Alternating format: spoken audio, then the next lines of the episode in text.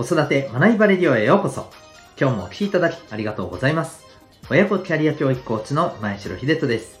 子供の才能強みを科学的に発見。本当に目指したい目標キャリアを実現する方法を学び、コーチングで実践。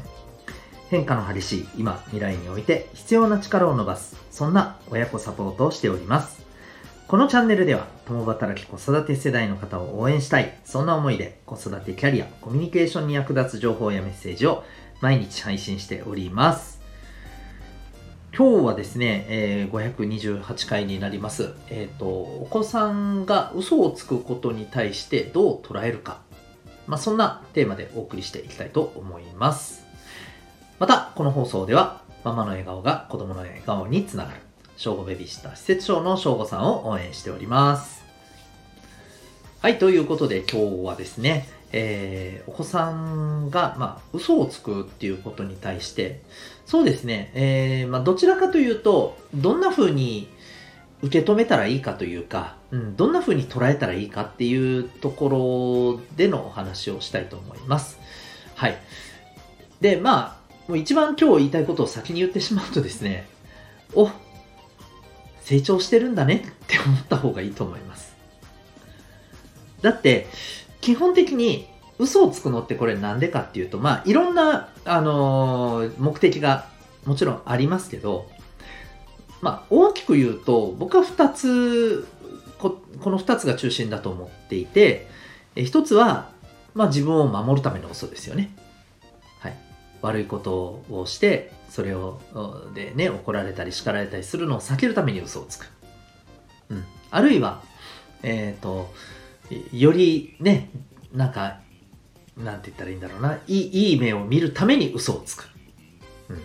まあ、あの、これはどちらも、いわゆる自分のための嘘ってやつですけれど、ね、まず一つにはそれがあるわけじゃないですか。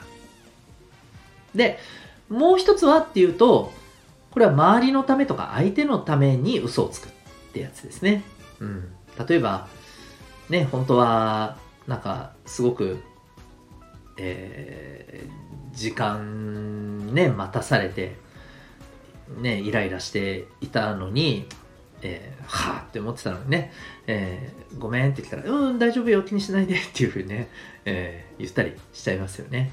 うん。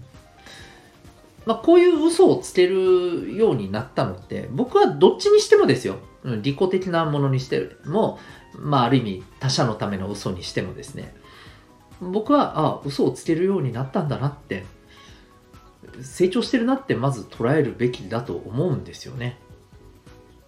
いや、だって言ったらなんですけど、僕ら、じゃあ嘘ついてないんですか？つくじゃないですか？自分のために。ね？利己的な嘘なんかついたことありますよね？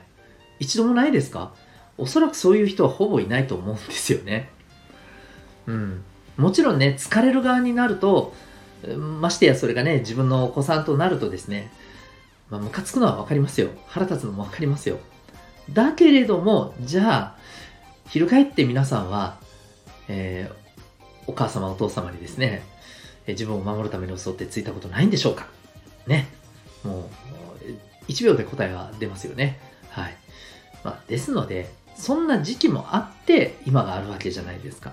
だから、まず一つはですね、あ、成長してるんだなっていうことをね、あの、こう、まずはそう受け止めて、ポジティブに受け止めていただきたいなと思います。嘘をつくことがいいとはもちろん言いませんよ。それは当たり前です。それは、それとこれとは別です。うん、要するに嘘をつくステージまで成長してきたんだなって思った方がいいですよね。うん。それだけね、まあ自分のことを守る術っていうのがある種身についてきてるということの証拠でもありますし、うん。あるいは、あの、人のための嘘だったらね、まあ周りへの思いやりっていうこともね、考えられるようになってきてるっていうことの表れじゃないですか。うん。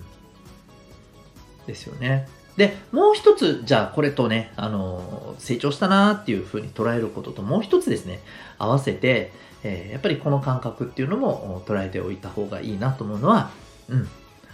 嘘をついて、で、それがバレるということで、経験をするチャンスになるなと。はい。これも私たちに置き換えて考えてみましょう。嘘をついて、ね、結構バレて、まあすごい怒られたかもしれないし、すごい恥ずかしい思いしたかもしれませんね。うん。その出来事って今のあなたにどんな影響を与えているでしょうかおそらくはそれなりに大きな、うん、あの出来事だったんじゃないかと思うんですよ。結構そういう出来事って、まあ、自分の黒歴史的な感じでですね結構覚えてませんか？他の記憶を忘れてても。はい。私もありますよ。うん。めっちゃあります。で、えー、その時にですね、でもやっぱり学びました。うん。わかるんだなって。そしてわか、バレた時に、こんくらい痛い目に遭うんだなって、すごく思いました。でもそれがあるから今があるなと思います。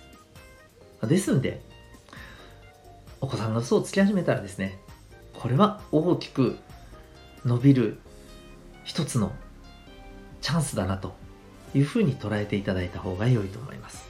で、ここでですね、ここでですね、こういう捉え方をしていないとですね、えー、自分がついた嘘によって自分が成長するチャンスをですね、逃してしまうと思うんですよね。要するに、えー、もう、とにかくね、ただただ、あの、怒鳴って終わりとかですね。うん。はい。それだとですね、うーん、なんか、まあお子さんにとっては、もちろん怒られること自体が嫌っていうのもありますけど、まあ、数ある、もう日常的に怒られてることの一つとして、多分、それでね、終わっちゃうと思うんですよね。うん。で、やっぱり、嘘をつくことで信頼ってやっぱり大きくなくしちゃうわけじゃないですか。うん。特に社会に出てからっていうところでいくとですね。だからこそ、やっぱり僕はですね、えー、ここで子供のうちで嘘をついてバレて、それなりにですね、痛い経験をしてもらうことが僕は大事だと思いますし、その痛い経験っていうのはですね、うん、なんていうか、こう、なんかびっくりするぐらいどやされるとか、ね、怒鳴られるとか、そういうことではないと思うんですよね。うん。それではないと思うんですよね。本当にもう自分自身の中でもうなんか封印してしまいたいぐらいの、うん、恥ずかしい思いをするような、そんなね、あの、むしろ経験になってもらった方がいいと思うんですよね。うん。なんかこう、こういう言い方すると、じゃあなんかもう本当にねあのお子さんがうーんまあもう本当に穴に入ってしまいたくなるようなぐらい、うん、じゃあなんかどんな風にして痛い目を見てもらった方がいいのかとか、なんかそういう風に思われるかもしれませんけど、あの、わざわざなんかそんな風に持っていく必要はないんですよ。うん。あの、これめっちゃ簡単でですね、うん。嘘をつかれたらですね、うん。あの、あ、そうかと。残念だなと。でも、えー、なんでそう思ったんだと。自分を守りたいっていう、そういう気持ちなのと。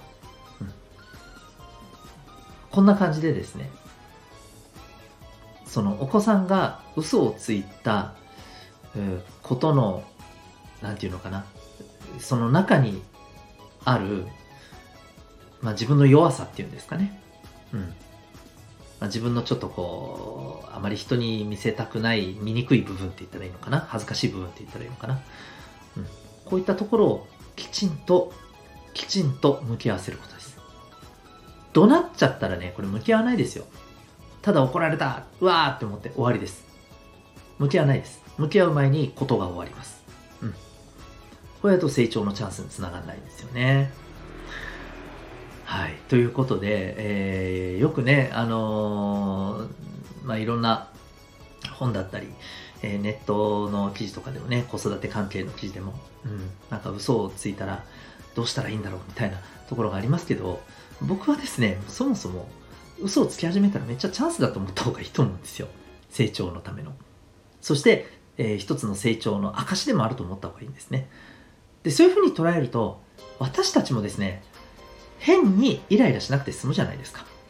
うん。そういうことも含めてですね、僕はそういう捉え方をする方が良いのではないのというふうに思っております。嘘をつくことがいいというのでは決して、くれぐれもない、そうではないということは、まあお聞きいただいたらわかると思いますが、はい。えー、そんな感じでございます。ということで、えー、今日はですね、えー、お子さんの嘘について改めてちょっとどんな風に、まあ、受け取ったらいいのかなというそんなテーマでお送りいたしました。最後にお知らせでございます。お子さんの才能、えー、強みをですね、伸ばすためには、お子さんの生まれ持った脳の特性を知ることが最も有効だと思います。そのための手段が、なんと指紋を分析することでございます。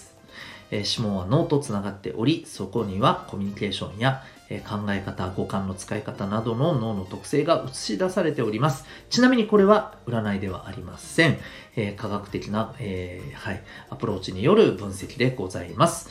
えー、指紋ナビ、え指紋の分析に興味がある方は、ウェブサイトへのリンク概要欄に貼ってるのでご覧になってみてください。全国どこからでも、えー、Zoom でも受講可能でございます。